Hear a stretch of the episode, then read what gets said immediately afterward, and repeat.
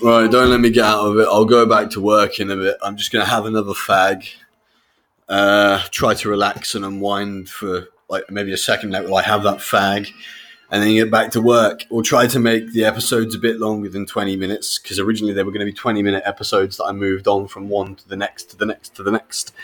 But I think what we'll do is we'll make the first one special. We'll make it like an hour or something for the first episode, because we're going to need to cram loads of information in there. Um, and then we'll... Uh, Well, we'll just write it as it is, because we we got Arbit of Wars on a separate sheet. We were going to put it on, on in the in the second book. Thank fuck we didn't. But yeah, if I do this, and then once this first book is out and I've made some money, hire an artist, uh, we can maybe get a little manga under the way, which will be nice, right? Because I'm branching out skill-wise then, and I'm, I'm also appealing to a wider audience. And if we get if we get the wider audience, right? So they, they read the manga and they say, "Who the fuck is this guy? He, he he's pretty good," uh, you know. So they read other, other works, and maybe they read the Just World, and we appeal to people like that. That's how we advertise. We don't advertise via the podcast. We advertise via different types of books.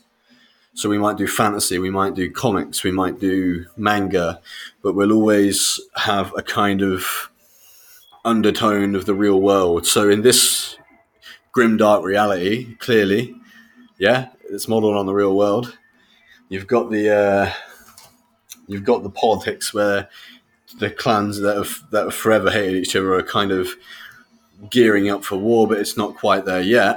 That's what the Arbit of Wars will eventually be. Is the bear, one of the bad guys anyway. Um, and we'll be doing some kind of pop- propaganda-y type pieces within the work. Other than that, we will be doing other bits as well. And they're, they're not, they can't just be all evil, can they? They have to have a reason for what they're doing. And it'll be the expansionism, uh, you know, that, that kind of expansionist greed that we capitalists usually have. So what the fuck are the communists doing, right? But anyway, yeah, um,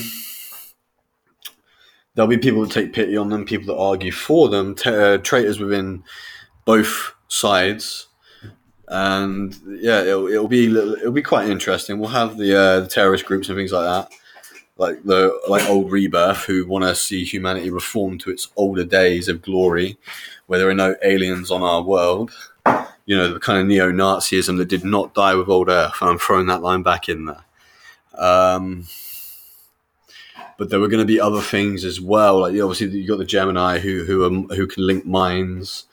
You've got the um, the the cat the the Kaplavan, which are actually uh, aliens that are, are, are they're, they're kind of they, they look humanish, but they're more pale, uh, and they have kind of. They they see in U V light, basically. This their eyes. They're, they're like a mutation of human. Um. So yeah, sunlight blinds them. They they can only live in really dark places, so they live underground. Uh. What else? Oh yes. So the aliens don't just use mechs, but they can use mechs as well. So the aliens will have mechs too. But they also they have like abilities that allow them to go that make them quite strong. Like the discs, for instance, their their bones are made from the Dark Viri. Sorry, their bones are made from disc metal. Disc metal is actually what is used to construct the mechs, at least the majority of them. And disc metal comes from the uh, the disc, the Dark Viri planet, their, their moon, the disc moon, and basically uh, they. They protect these scientists, the scientist race called the Tyriful. But Tyriful and Dark Viri aren't actually the bad ones. They're they're actually they're they're kind of friendly, but the Dark Viri are a warrior race, uh, and the, cer- certain provocations can draw them into a conflict with the humans. Put it that way. Uh, things there are things that they would fight us for, but they are mostly mercenaries. They don't really take sides. Um. The then you've got the da, da, da, da, da, da, da, trying to think of another race, the Lort. Uh, who else have you got? trying to someone I, I, I want to bring up. Um,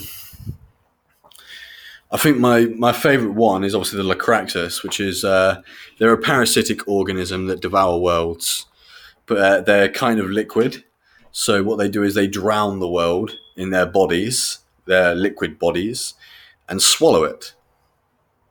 And that's the last thing I'm spoiling for you.